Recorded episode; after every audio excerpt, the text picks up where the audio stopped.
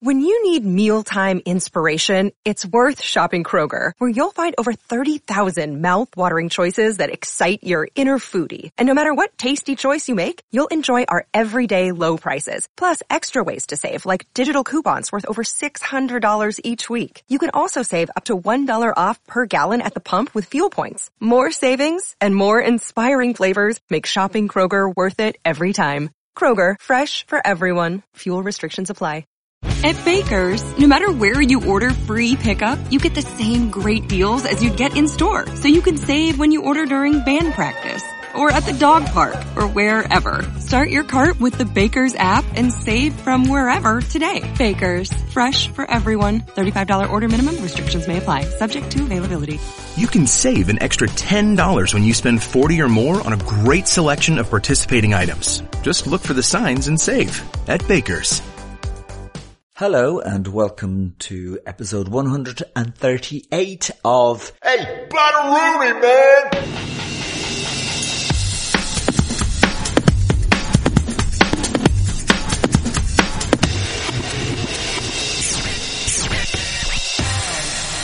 On this episode, unbelievably, I am talking to Suzi Quatro. I say unbelievably because Suzi Quatro was like a total massive hero of mine when I was a kid. Like, just she had a couple of massive hits, Can the Can and Devil Gate Drive, and when I was listening to it, songs like that, they even kind of slightly scared me. Devil Gate Drive, like, what the hell's going on there? But just an amazing rocker. But she's an inspiration to so many people, because back then there was no female act who was like a plain, she played bass and sang, and she looked amazing in a one-piece leather jumpsuit. It just looked amazing, and she still looks amazing.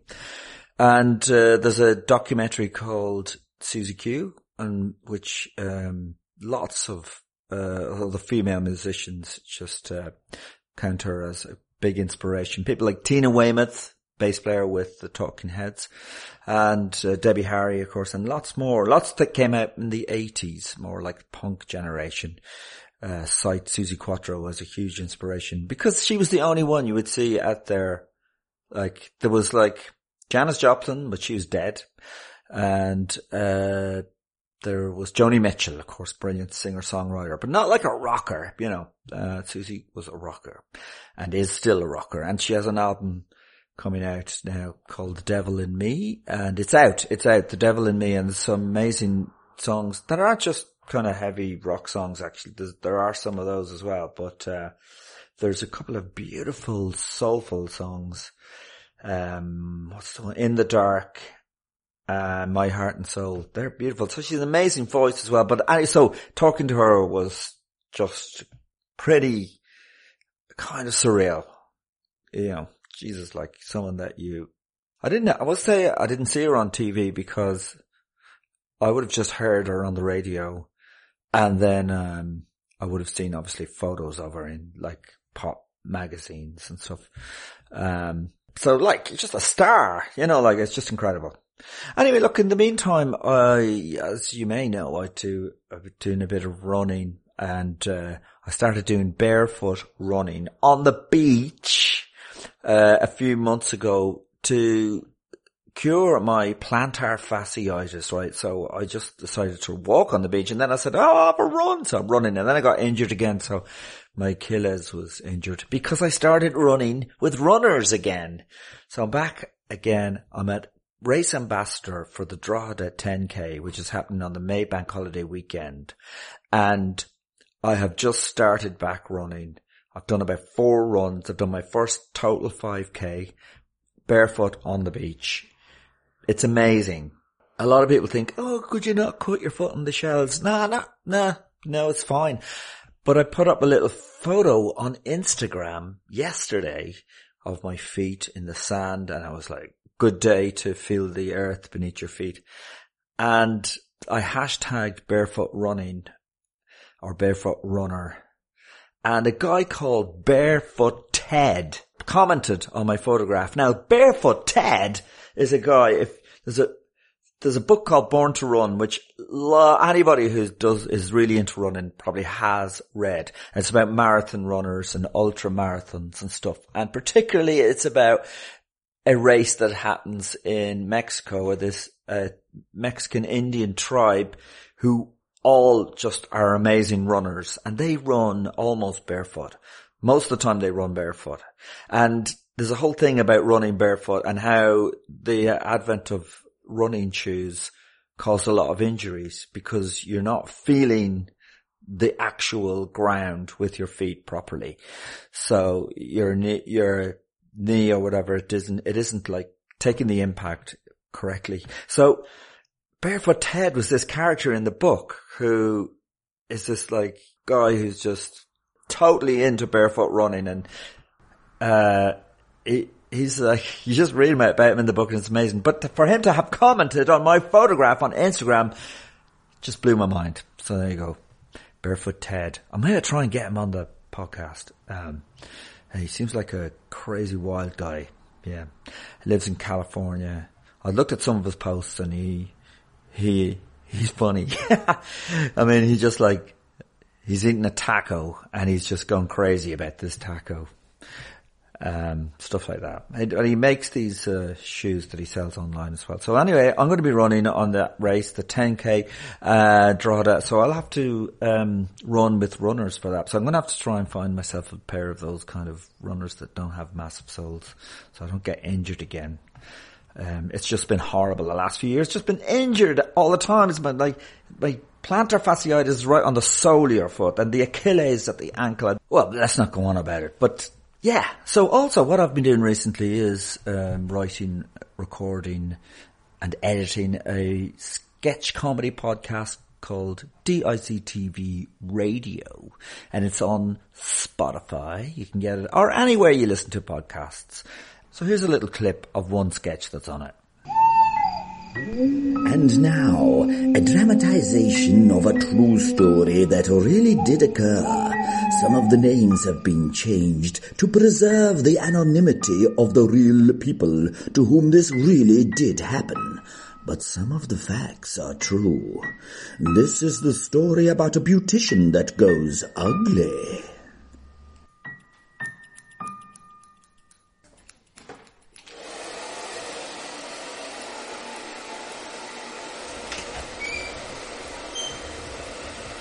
Betty, sit down. Are you wondering why I brought you into the office? Well, yes, I am, actually. Well, Betty, it's because you look dirty. You look dirty and mad. This is a beauty salon. You're a beautician. The clue's in the name. We're all about beauty, not mad, dirty people. I find that quite insulting. How am I dirty? You're covered in marks. They're all over your body. You mean my tattoos? And frankly, you smell like rotten vegetables. Oh, I get it. Is this because I'm vegan? No, not at all. Look, Betty, you're clearly not well. Only yesterday you got sick on Mrs. Jaborski's foot. Oh, my God. Have you seen her bunions? They're disgusting. Nobody else will touch your feet. Why are you picking on me? You can't fire me because of how I look. OK, Betty, I'd hoped you have a better attitude, so let me tell you, I can fire you whenever I want. But count yourself lucky. I won't fire you, because I want to help you. I have some friends from the church waiting outside the door, and they're willing to help you. Father Michael, Haley, you can come in now. Quick, tie her to the chair, Haley. OK, Father. What are you doing? Leave me alone. That must be the devil talking, Father. Yes, indeed, Haley. Don't worry, Betty. We know you're in there somewhere. Oh, my God, you people are insane. He's using the Lord's name in vain, Father. Out, David! Out! Out! Leave her alone! I'm reporting this to the Employment Rights Bureau. This is outrageous. I'll see you in court. Can the devil do that? Bring us to court? Oh no, he's up to his old tricks again. Shut up, Damon. You haven't a leg to stand on. You were never employed at this beautician's. Ergo, you have no rights. It's Betty we want to speak to, not you, Satan. I am Betty, you moron. Oh, he's gone. We've cast him out. That was quick. We must be getting better at this, Father. Welcome back, Betty. Welcome back to the Lord. I ever gone? You've been through a lot. I haven't been through anything. Oh, my child, you're still in shock. I'm not in shock. No need to thank me, Betty. It's not the first employee we've had to perform exorcism on. That right, Ailey? And it won't be the last. Now, just get back to work. That's thanks enough for me. Right, okay, look, can I just leave now, okay? Go in peace. Oh, fuck off. Father Michael? Yes? I know you just cast the demon out there, but she still smelled like rotting vegetables. That would be because she's a vegan. The most vile sinners on God's earth. Right. And also, as you know, or you may not know, Potteroonie is on the Headstuff podcast network. And there's lots of amazing podcasts on that network, and here's one of them.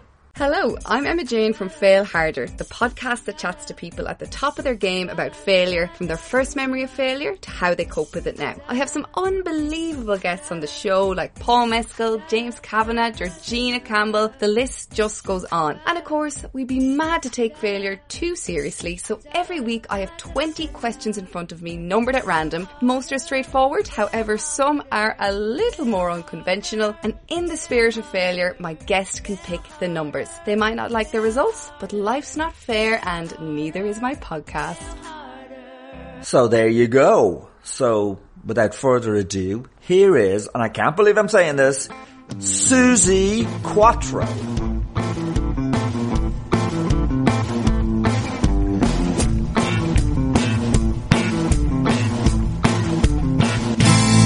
Right, yeah, listen, thanks very much, Suzi, for joining me here. Yeah, but listening to the new album, it's amazing. So The Devil In Me, is there references to your mother there or what she would... Can you see it? She was the one. She had 5 kids. She often said to me that I was the sweetest and the shyest child, but the one with the mischief in my eyes. Right. And it was her that said you were an angel until your halo slipped and it became a noose. And that always stuck in my head. So, yeah, the whole song was kind of really about her attitude to me. And she was a real strict Catholic lady. And you have the devils and angels in you from the time you're born, you know. And you major in guilt, you know. So that's that's me. That's what that song's all about. Original sin and all that kind of thing. Oh yeah, oh yeah. You never if you're raised as a Catholic, it stays with you your whole life. It's a very strong religion, you know. Yeah, I know. I'm one. So, well, when was the first time you thought you said, this is what I want to do, I want to be a rock and roll star? Well, that isn't how it happened. I got bitten by the entertainment bug when I saw Elvis Presley at 5.5 years old on TV.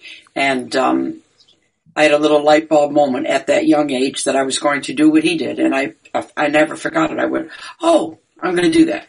Then I took up bongo drums at 7. And my dad used to let me play in front of his trio. He took me there on a Sunday instead of dropping me off at church. Oh, if my mother knew, oh, she would have killed him. Then I took classical piano. Then I took percussion and played in the school orchestra. And then at 14, we saw the Beatles on television, and the decision was taken to start an all-girl band. Everybody picked an instrument. Nobody chose the bass. It was given to me. Fine. And I remember standing on stage at the age of 14 with my 1957 Fender Precision. And we knew 3 songs. And I remember looking down at the audience and I said to myself, I'm home. Mm. So that's the answer to your question. I'm home.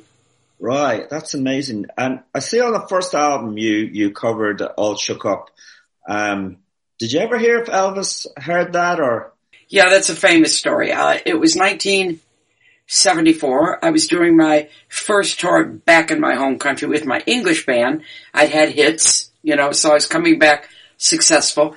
And All Shook Up was in the lower end of the charts, my version. Mm-hmm. And I was in Memphis and the phone rang and it was, first of all, Elvis's people.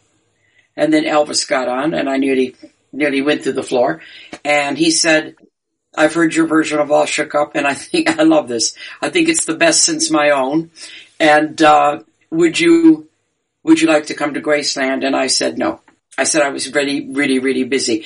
And it wasn't because I was frightened to meet him. I just wasn't quite ready to meet him. And I wasn't supposed to meet him because he sat as a spiritual advisor on my shoulder my whole life.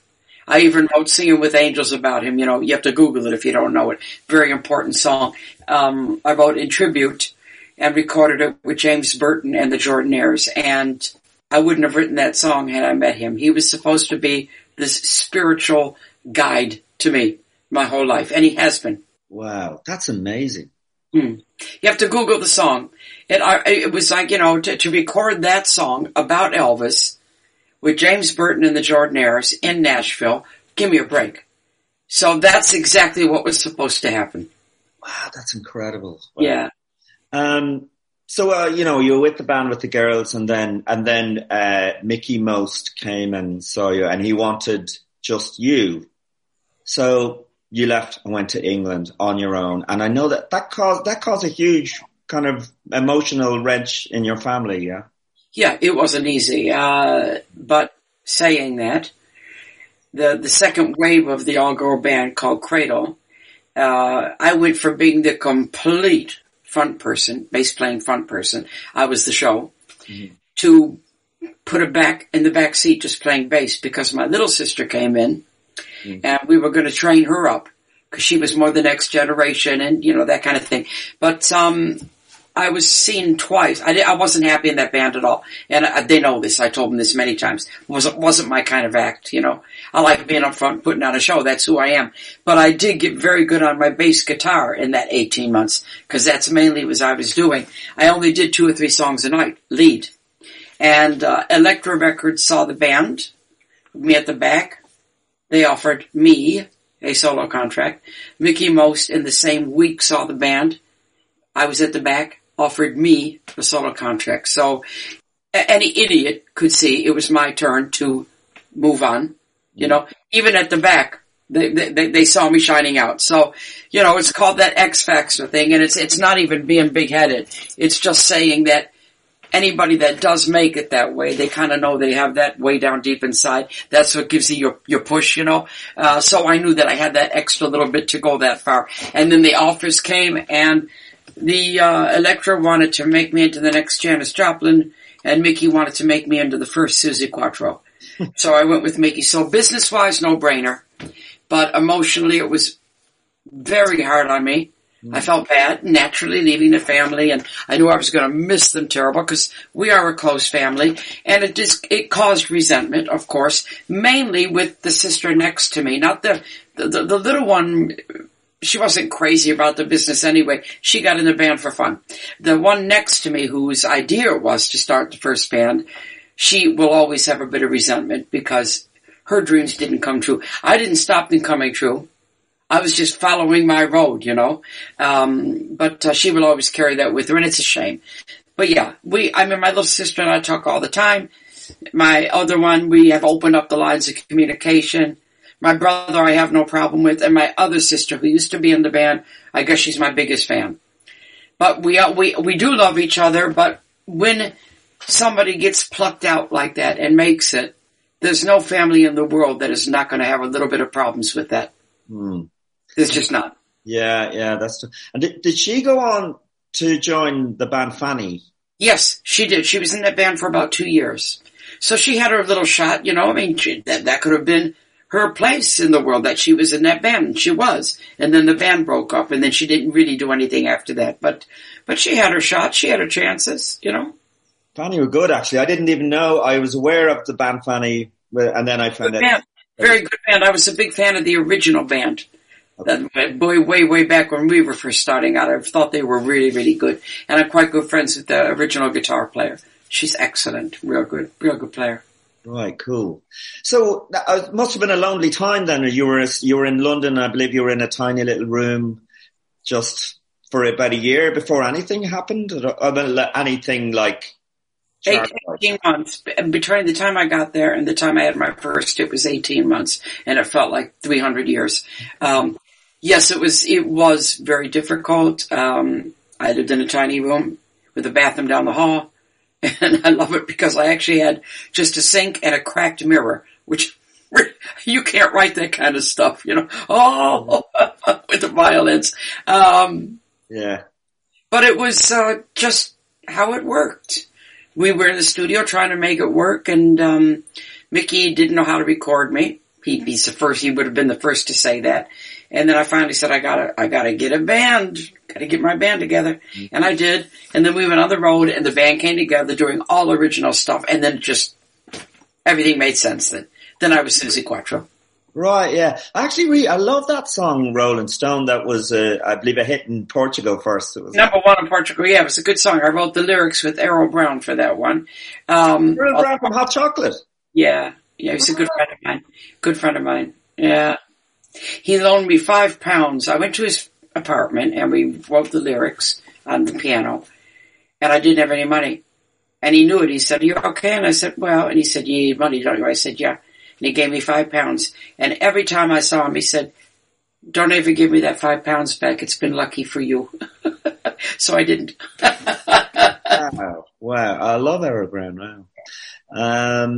So, were you ever under any pressure to just be the singer? Because that was the amazing thing about you, and always has been, that you, well, before any girl was, you know, like a guitarist or a bass player, you just didn't see that when you came along. It was, I didn't have anybody I could look up to, but what I was always aware of, even from a small child, is that I was a square peg in a round hole. And I couldn't have articulated it to you. I just knew there wasn't any particular place that I fit in. Just, I could not find my spot. I was unique as a one-off. Yeah. So when I started to play and I thought, I'm home, that was my niche. And I didn't change it for anybody. I loved playing the bass. I loved being up front. Done. This is who I am. Yeah. And I was uncompromising about it my whole life. And I don't actually do gender. I didn't care if it was an all-girl band. I just wanted to play.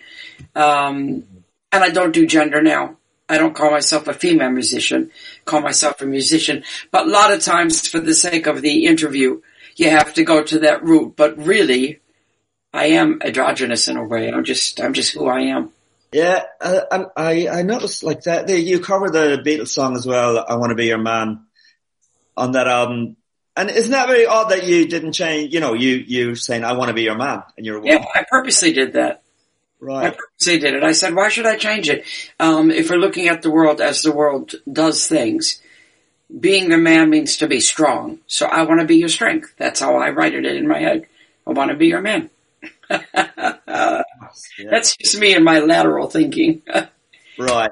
I just wanted to cover that first album because this new album is kind of like a return to that. Right. Yeah, this is what we wanted to do. My son said, because we had No Control, which everybody loved. First time we worked together, so it was anything goes. We had no blueprint. First time together, you know. Right. So, and it sounded like that. It was fun, all different kinds of things, you know, just, it went from A to Z. So this one, we knew what we wanted to do. He got his confidence level up here, which is great. Mm-hmm. And he said, right at the beginning when we started to write this album, he said, "I want this to be as important and as groundbreaking as your first album. This is the benchmark," he set. "And it has to be No Control." So I said, that works for me. And we started to write, and he really dug his heels in, I have to say. He was really quite obstinate sometimes, you know, which is good. That means, to me, he had a strong vision, you know. And we would be writing, he'd say, "No, that doesn't fit," or no, and this and that. I'd be thinking, you know, you're like 5 seconds in the business, you know. But, I mean, he's been in band since 14, but I do trust him.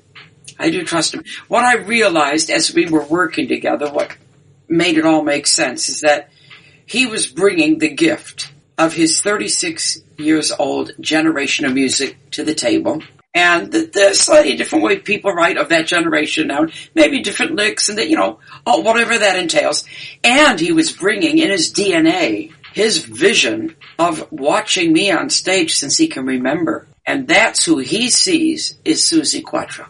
And he won't change it up. this is how he sees me. I brought to the table my 57 years in the business, my 70 years of age, and my life experience. And it's strange to say, but I gave birth to him, and he gave rebirth to me. I'm seeing myself through his eyes. And it's like being reborn. I'm going, wow. You know, wow. It's great. And he has put his foot down quite a few times. You know, you're not going to make an album without having a few artistic back and forths, of course. Yeah. You know, yeah. But I do trust him because he kept saying right from the start, even from No Control, I care about your music. I care about you. I know what you should be doing. Who's cared about this for the past 20 years? Who's cared about you so much? You got to trust that, don't you?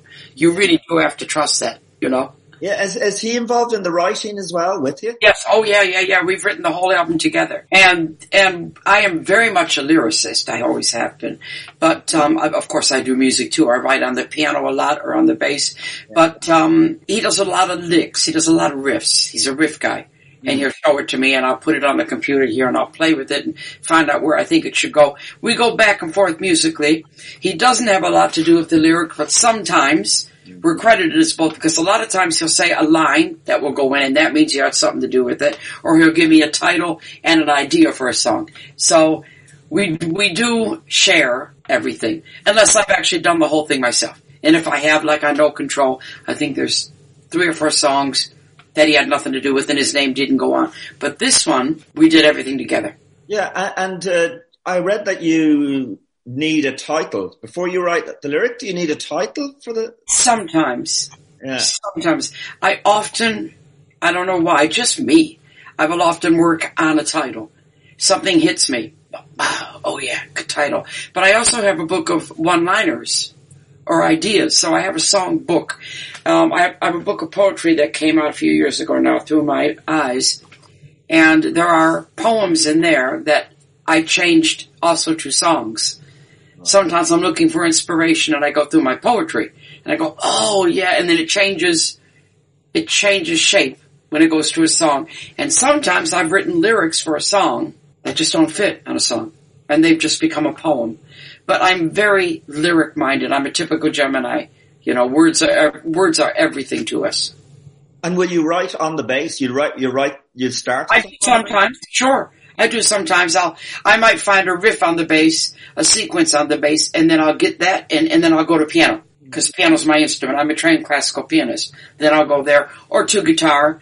I often write on piano, and if I want to write something very simple, I write it on guitar because I'm not a great guitar player. I know enough to write, but I never went from guitar to bass like a lot of people do. Oh, they failed on guitar. I'm not a failed guitar player. I'm a bass player. So the guitar is, I'm not a great guitar player. I'm good enough to write with it. I know what I try to do, you know. So on these last 2 albums, working with your son, would he arrange? If you've got a song, would he change the arrangement, or would that happen? It just evolves. Yeah, it evolves. You go in and you start the demo, you know, and you put it down, and you're listening away and adding a, you know, it's just usually him and me and the engineer, and he'll add a basic drum track to it. I'll maybe add some piano, and Richard will add this and that, and it keeps evolving. And as you're listening and you're writing it, you'll go, wait a minute. That chorus should go there, and then there should be a space here, and it evolves. It's always a work in progress. The basic song is there, and then you start to put it down and see what is needed and where it's needed. And then by the time you've got a very good demo, you then send it to the musicians so they can learn it, and then they come down and play their own bit on top of the demo until everything is replaced. Right. This is how you do it. Okay, the song I Sold My Soul Today, what's that about? Everybody keeps asking me about that. Normally, I would not tell anybody what my songs are about because the beauty is in the eye of the listener, to tell you the truth. Did I just say that? Yes, that's quite good. I like that. I gotta remember that. That's a good line. The beauty is in the eye of the listener. Yes, that's good, yeah. Hang on, I gotta write that down. That'll be a line of the song. The eye of the listener. Oh, or the eyes listener. Okay. Had the riff, and my son said, and it was it's kind of a dark riff, and he said, I don't want to tell you about, you know, what lyrics to write or anything, but I keep thinking about somebody sells their soul. And that resonated with me, right? I went, okay. And I went away with that idea and put it through my system. And then I came up with a woman who has a very strict moral code, nearly square. Good girl, good woman, but strict moral code. She gets involved with a man who does not respect her moral code. She loves him, even trying to introduce a third person to the relationship. And she doesn't change her moral code, but she sells her soul because she stays for him. And that made sense to me. And when I explained it to Richie, he went, boy, you went deep. I said, yeah, but that's how I can understand it. So, you know, you shouldn't stay. She should have walked out the door. It went against everything in her. And she kept to herself, but she stayed. So she did sell herself. I just hope she got a good price for it. That's all. So when you go back out touring, will you play... How much of the set will be the last two albums? Now, that's always difficult. I do a 2-hour show now with a 15-minute interval. Yeah. And always play all the hits and always play, you know, one or two favorite tracks from all the albums. And then like the last album, No Control, there's 4 songs in the set of that. And, you know, you try different things out. There were 2 or 3 that I tried out live and they didn't slot in easily. So now this one, I will add... probably 3 or 4. I mean, there's some obvious ones to go in. You know, The Devil In Me will go in, but I'm not sure because they're all so good. It's such a good album. It's amazing. And I have to do so. It's really good. Go ahead. Seem like songs that would really work live. I mean, they really rock, you know? Yeah, like The Devil In Me. Yeah. Hey Queenie, God forbid if that goes in this set. What a bass line I gave myself. Jesus Christ almighty. Oh, that's one that you might find difficult to play. Is that the one that you said when you were writing it, you had the vocal down, so then you... No, this was No Soul, No Control on the last album. Yeah, and I had finished lyrics and I ran and we were only doing a demo. And I said, I gotta sing this, let me sing it. And I sang what turned out to be the lead vocal. So all the things were put on to the lead vocal. And once the drums were on, I had to redo the bass because the bass player has to play with the drummer, not the other way around. So I redid the bass. And because I was playing my bass part to my real lead vocal, I went nutty on it. I played much, much more than I normally would have done. And then I had to learn it for stage. And I went, oh no, what have I done? So I had to relearn it.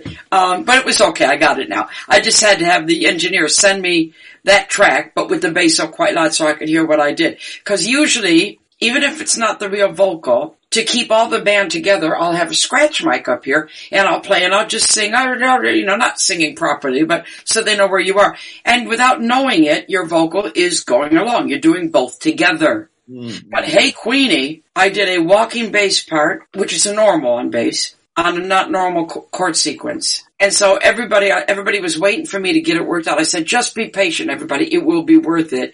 And now they've all said, that's the best bass line on the album, but also the most difficult. So if I have to play and sing that, you know, doom, ba-doom, da-ga-doom, do-doom, ba-da-ga-doom, and the vocal is completely different. Yeah. Completely. So I will have to, and once you get it, you get it. That's what's funny. I've had like 3 songs in 57 years that had that difficult difference in the vocal and the bass that I had to play and practice, you know. But then once you get it, it just moves by itself and you don't even think about it. So if I have to do that live, I will have to practice that one. I'm admitting it now. So what do you do is you just play the bass line over and over and over again? No. You keep playing it and singing it. Keep playing it and singing it. Concentrating mainly on the bass and letting your voice come in. Then when you think you've really got it, then you sing it out loud with the bass. But you have to keep doing the words, play along with it usually on the CD, knowing you're going to get the bass first, and there's, you know, don't think about the bass as you're singing, and then your brain finds a way to connect the vocal to this. It connects. Boom, you find your little spaces. She's in Love With You was the first one I ever had to practice and play. Oh, really? Because it's a machine. Doom, ba-da-doom, ba-da-doom, ba-da-doom, boom, boom, ba-da-doom, ba-da-doom, ba-da-doom. It doesn't move. And it's like a machine that doesn't stop, and the vocal... It goes, but if you see you're all alone one night, walk up to, completely behind it. So this has to be steady with no movement, and the vocal has to drag behind. And that was hard. But now I don't think about it. I just do it. But I did have to practice that. It's the phrasing. You know, you're doing a machine phrasing on the bass, non-moving, as if it is a machine, and your vocal is sitting behind it. So that did take some work, but now I don't think about it. Yeah, when I do my master bass classes, I will use that to illustrate. And people always go, Jesus Christ, how do you do that? It's thinking with different parts of your brain. But saying that, I really, except for those few songs that I've just mentioned, I've never really even thought about it, maybe because I started playing bass and singing at the same time. Mm. I didn't learn bass and then start to sing. I actually did the two. That's actually the key to it. I never realized till this very second. I learned them. I started to do them both simultaneously. I was bass player, lead singer. So whatever I did, it just came together. Yeah. And it's not necessarily how difficult the bass line is. It's just the difference between the bass line and the vocal. And the vocal. Because vocal is phrasing and it sometimes sits back here and shouts here. And you just have to learn this so you don't think about it. Yeah. I just watched the Suzi Q documentary. And how do you feel about all those women who just look up to you and Debbie Harry and Tina Weymouth and all those women who... Well... People have asked me this so many times, and I'm an old bullshit girl. I honestly did not know what I was doing when I was doing it. It wasn't my agenda. Mm. I was just being who I was. I don't really do gender. Never have. Mm. I never called myself or thought of myself as a female musician. I don't think I ever used that term. I just said I'm a musician. And after I made the documentary and I finally went to the premiere in London at the Regent's Theatre, I was due on stage to do the question and answer at the end of it. And I really wanted to see it with an audience on the big screen. So I snuck in, stood on the side. A couple of people saw me and they went, shh. So I wanted to feel the laughter, the tears, the applause, the surprise. I wanted to feel that, That's how you really see something with an audience. And these women coming up all the way through, I was in tears. I was just going, what? I did that. And the next day I called my friend, Cherie Curry from the Runaways. Mm. We're good friends. And I said, I have something to tell you. And she said, what? I said, well, I went to the premiere last night and I saw the film in front with an audience. Okay. I said, and I just realized something. And she said, what? And I said, well, by me doing what I did, I gave women all over the world permission to be different. And there was this long pause, and she said, and you just got that? See, I laughed my ass off. I said, yes. And isn't that's kind of refreshing, though, isn't it? I mean, I really did not. I didn't think about it. I didn't get it. Now I do. And it is very humbling, and I will take that to my grave. Thank you very much. I am proud of that, but I didn't know it. I didn't know I was doing that. I was simply being uncompromisingly who I am, And that broke the door down. And I say it many times. I broke the door down because I didn't see the door. It didn't occur to me that I couldn't do what I wanted to do. I'm the same now. Sometimes I'm in a 6-foot guy to face that pissed me off. Doesn't occur to me that I'm 5'2". Terrible, really. Was there a lot of misogyny in the music industry or in the 70s or 80s? I get asked that a lot too. I was usually the only girl around, but you get back what you give out. This is my experience of life. So I gave off that, I'm a musician, do you have a problem? I gave that off. So I got nothing but respect back. I never had anything different in my whole life. But the respect comes from here. I was never apologetic and I'm a girl, not in my DNA. Yeah. At one time, I remember I came off one time that made me think of it. I bashed a guy because he made me so mad. I came off the stage and he had got a backstage pass, so he was maybe part of another band's friends or something. And I always do a 15 to 20 minute bass and drum solo. It's essential in my show. And I go through all the different kinds of music. It's really entertaining. And I came off and he said, love the drum solo. I went, not the basic drums and drums. I said something not very nice to him, I'm afraid.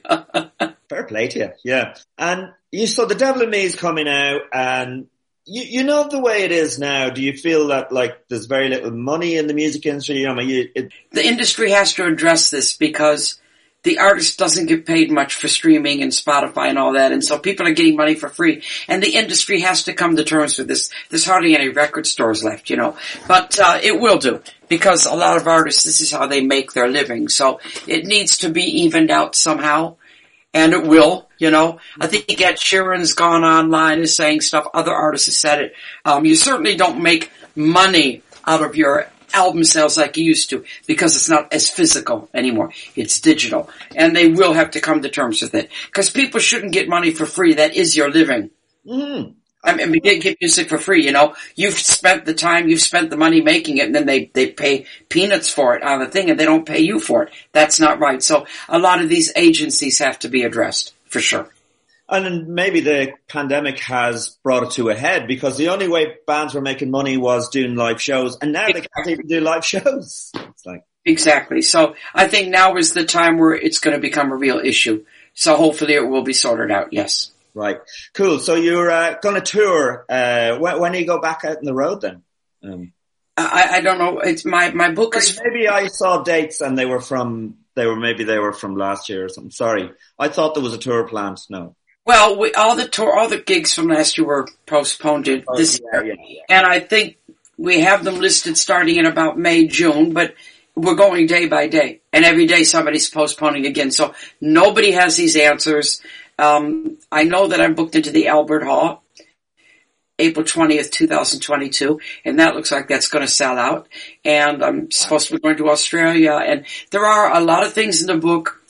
We just got to wait. I don't have the answers. We go day by day, you know. You already got the COVID-19, did you? I did last November. Been there, done that, got the T-shirt. And got the injection, and I get my next one the end of April. Yeah, it's okay. I had it for about 10 days. I traveled to Europe 4 times, and I got COVID in my own home. Right. It's from your granddaughter, was it? Or I can't remember. Was it your granddaughter brought it? My grandson. Grandson. Yeah, he brought it in. He had it at school, and he had no symptoms, so nobody knew he had it, you know. And I had the one family dinner here before lockdown started again. Mm. As you were allowed, you know, just 6 people. Yeah. And I gave him a big hug and said, that's it now. So lockdown's finished. Bang, I had it. My daughter came down with it first. I came down with it next. And then whoever else was here. At one by one, we went down like the dominoes, you know. But, yeah, I'm okay. I'm fine now. I'm over it. Right. Suzi, look, you look amazing. You actually look better than some of the people who you influenced. And, I think rock and roll does take it out of some people, you know. Did you feel like over the years that you went astray maybe with the drinking, or did you just keep it straight and just? I'm in the business because I love the business and it's a legal high for me, and I love it. Every time I go out there, you know, it's like the first gig all over again. Every song I write, like giving birth to a new baby. I've never felt the need for excess. Just not who I am. I have the wild side. It goes on the stage. It comes off, and it's normal-ish. I'm not completely normal, but no, I'm not a sex, drugs, and rock and roll girl. I never have been. I don't believe in it. Why? Be in a business that you have to be high to do it. I'm sorry, you're in the wrong job. So I'm quite sensible that way. My parents, you know, they were very straight. They didn't drink or smoke.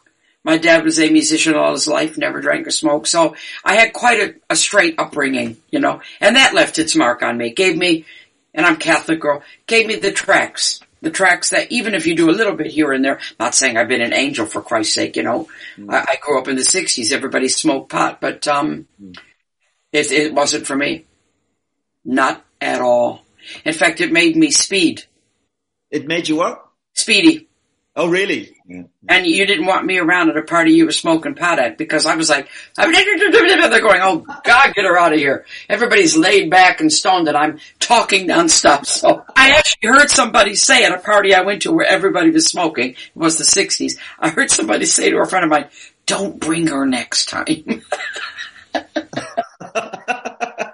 It had the opposite effect. It did. So obviously it wasn't my drug, you know. I like my glass of champagne, I like my glass of wine. That's about it. All right, cool. Well, listen, Suzi, it's been brilliant chatting to you. Thanks for doing this.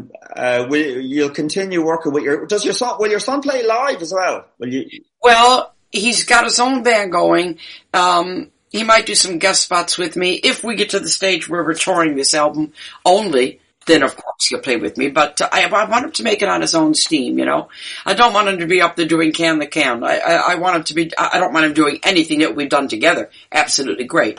But and now he's got his own little band on the run, so it's good. Yeah, it's brilliant talking to you. And look, just you've been such an inspiration for people. And I actually went to Glastonbury with my daughter about 2 years ago, whenever the last Glastonbury was, right?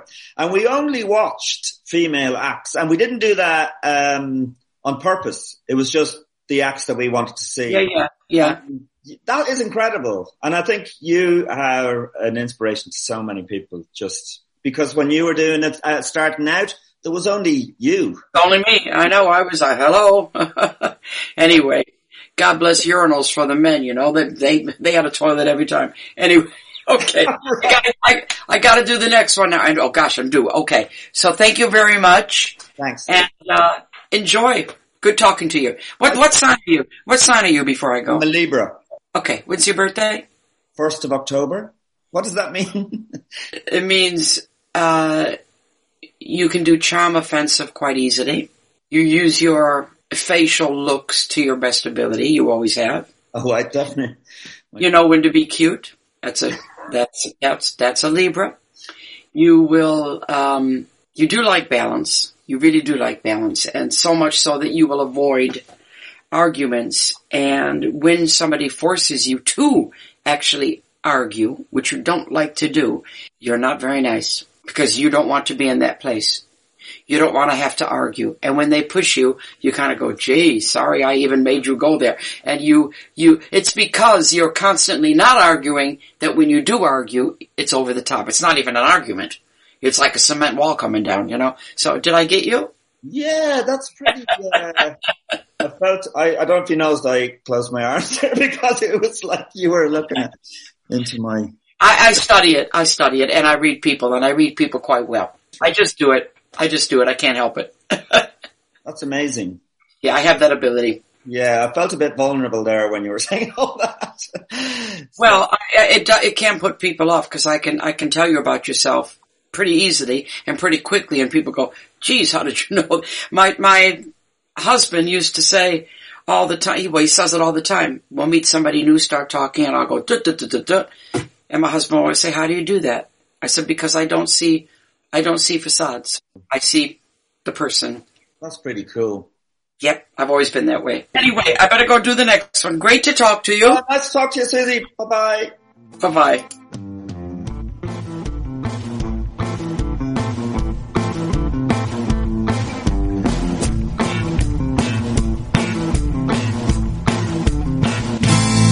Go. That's Suzi Quatro, and she was doing my star signs, which is bloody unbelievable. And I'm not a big fan of star signs, I have to say, but I thought she was quite accurate. When she started talking about the fact that I like balance and I don't like an argument, but when I do an argument, I'm not nice because I hate arguing so much. I was like, that's pretty accurate. Maybe, I don't know. I actually felt a little bit insecure when she started saying stuff like that. I was going, hang on a minute. So, wow, that was pretty amazing. Her album is The Devil In Me, and it's out now. It's on CD, vinyl, and online. Yeah. Thank you, Suzi Quatro, for talking to me. Thank you. All right, that's it for now. Ta-ta. Bye-bye. And don't forget that Dictv Radio is the sketch show that's on Spotify and anywhere that you listen to podcasts. It's also on Chicago Comedy Radio. If you get that app, it's on there every Thursday. All right, mate. And it's sponsored by the Galway Bay Bar in Chicago. The Galway Bay Bar, if you're in Chicago, absolutely brilliant. Drop in. I know you can probably only go in for 2 hours at a time now, but it's an absolutely brilliant bar. And I'm not just saying that because it's sponsoring the comedy show. It is a brilliant bar. All right. See ya!